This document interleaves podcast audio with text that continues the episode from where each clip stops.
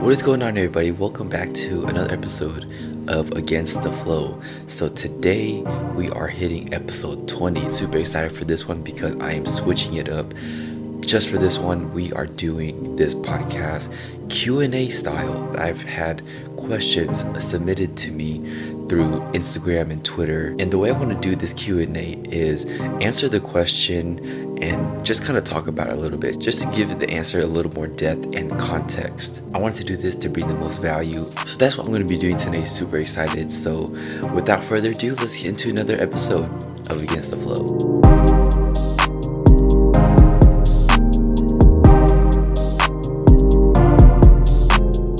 All right, so episode 20 is now live. So we're starting off with the first question. Nick asks, How do I stay motivated? I stay motivated because I don't have a plan B. And by that, I mean this is the only thing I really know how to do.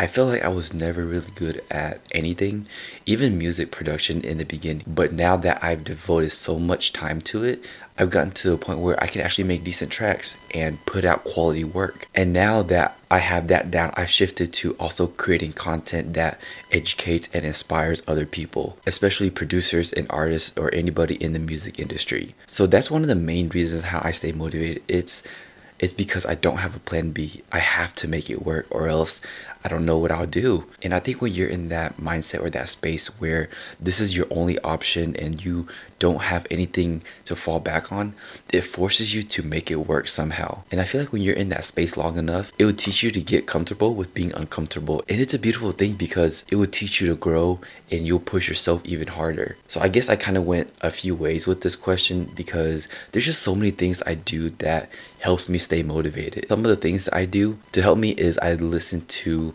Gary Vee, a motivational podcast, or something inspiring that helps me keep going and keep pushing. But it all comes back to not having a backup plan, and everything else that I do that helps me stay motivated kind of falls under that umbrella. So that is how I stay motivated. LT99 asks, I just tried to do one of those question things for my new video, but no one asked me anything.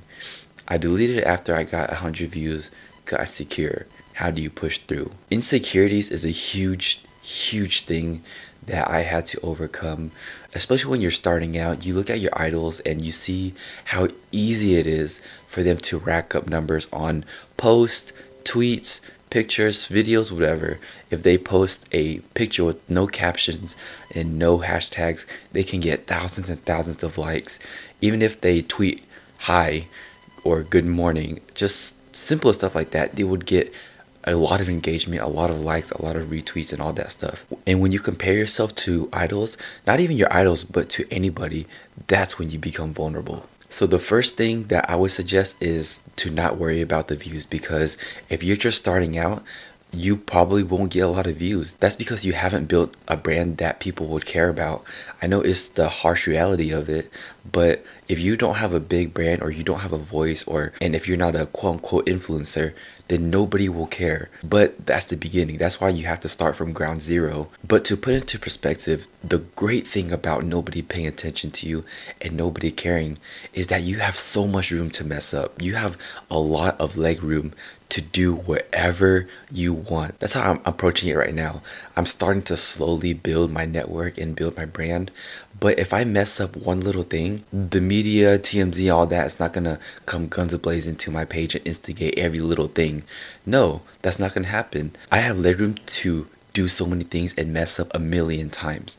And it's just perspective. So the one way that I push through it is to just not worry about the numbers at all. If you measure your success on likes and numbers and followers, then you're already setting yourself up for failure from there. And if you're wondering how I got to that place where I don't worry about the numbers, this is exactly how I did it. I look at one of my idol stories or somebody I look up to that's already successful. I like to do a little digging, look at their background and kind of see their origins and how they started out most of them started out with zero followers, zero likes, zero plays, zero views, and now they're successful in their industry and what they do. That's the way I try to think of it. When you're starting out, that's part of the process. You're not supposed to get a thousand views on your first post. You're not supposed to get a million views on your first video. That's not supposed to happen. Granted, it does happen every once in a while, but that's not common. So I just look at the people that are successful right now and think they didn't get any views five, six, ten years ago. If they can build something from nothing to something, then you can too.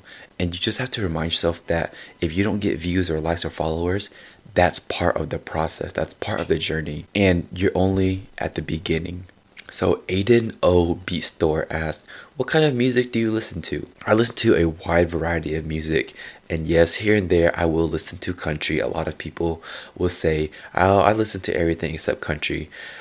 I feel like country is the genre I listen to the least. I still listen to it once every blue moon or so, or when it comes on, but it's not my go to genre to listen to. And the reason why I say I listen to a variety of music is because I like to gain inspiration from everywhere and anywhere. So that's why I listen to a variety of genres because the music that's out there, it came from somebody's inspiration.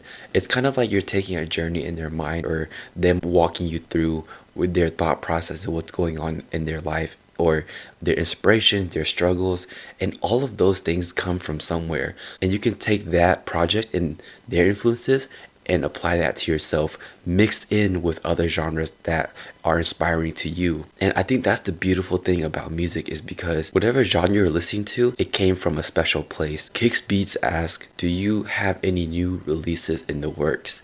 Yes, I do. I actually just finished my third song under the Yeno project. And I'm super excited for this. I know I was to put out two singles back in February, but I was busy with other things and I told myself I would put it out in March and now it's April. So I'm going to be putting it out by April for sure because I finished the track and all I need to do is mix and master it and make sure everything's good before I release it. Vinny asked, why did you fall in love with producing music? So, my love for music was actually inspired by my girlfriend Dina.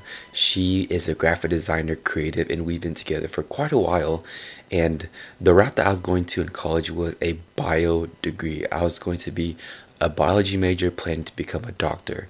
And it was because of her that I tapped into my creative side and it came to a point where I questioned whether I wanted to become a doctor or not. So that question led me down to sitting down and really being self aware, self evaluating what is it that I really want to do for the rest of my life. So I sat down and I thought about it really hard. What is it that I love? And it just hit me that it was music. I could never go a day without listening to music. When I'm driving, I have to be listening to music. When I'm walking to class, I'm always listening to music. When I'm at the grocery store by myself, listening to music. When I'm working out, listening to music. It was just music was a daily thing for me. It was an essential, it was a must. And I realized how much music had an impact on me. That's the moment I wanted to do music. And that's the moment where I decided that my purpose for getting into music was to create music that makes people feel the same way music makes me feel. So the moment I decided that I wanted to make music, I never looked back. Parastasia asked, how do you normally network with other people from your industry?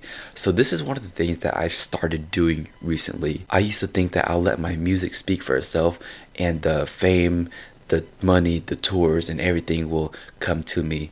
That was completely wrong and a wrong mindset to have when I first started. So, one of the things I realized that I actually had to do myself was the networking. And that's something I didn't realize in the beginning. So, how do I connect with people in my industry? What I do is I find artists and or producers on social media when I'm scrolling through Instagram, when I'm scrolling through TikTok, when I'm scrolling just anywhere and I see somebody that either makes music, they're an artist or singer songwriter or whatever I look at their page, I go check out their music. And this is where being genuine and being authentic comes in. I listen to their music and I ask myself, do I like their music? If I genuinely like their music, I'll reach out to them, just send them a quick message saying, Hey, I checked out your SoundCloud or your Spotify and I like your music. Just want to show some love. Have a great day. And that's literally how I connect with people all through DMs or sometimes email. And most of the time they would reply back. Sometimes they don't. That's okay. They don't have to. You're not entitled to a response. But those who do reply, I try to spark conversation with them more than just surface level talk and just get to know them better. And whenever they drop projects, I would comment on their projects or I would share or repost or like their project because I came to realize that as a producer, you would want someone random commenting on your work because I know how that would make me feel. So why don't you step up and be that person that comments on somebody else's work and show love to them and their work. Another thing that I found out that was super helpful is being genuine and authentic. When I talk to somebody about music, because it's my passion, I can talk to them about music forever. It's a great feeling to talk to like minded people that you can geek out about the same thing. So again, it just all comes down to being genuine and being authentic. So I don't have any more questions, so that would be the end of today's podcast. Hope you liked today's episode, got to know a little more about me, my inspirations, my struggles, how I overcome things, how I network. And thank you for listening. Make sure you leave a review and leave a rating so I know that you're enjoying my podcast. And if you're watching this on video, make sure you subscribe to my channel and follow me on Instagram and Twitter at Yeno Sounds. And you can always DM me or email me. I would love to get to know you and connect with you. And before I go, I just want to leave you with one last reminder. Today's your day only if you make it. Have a good one.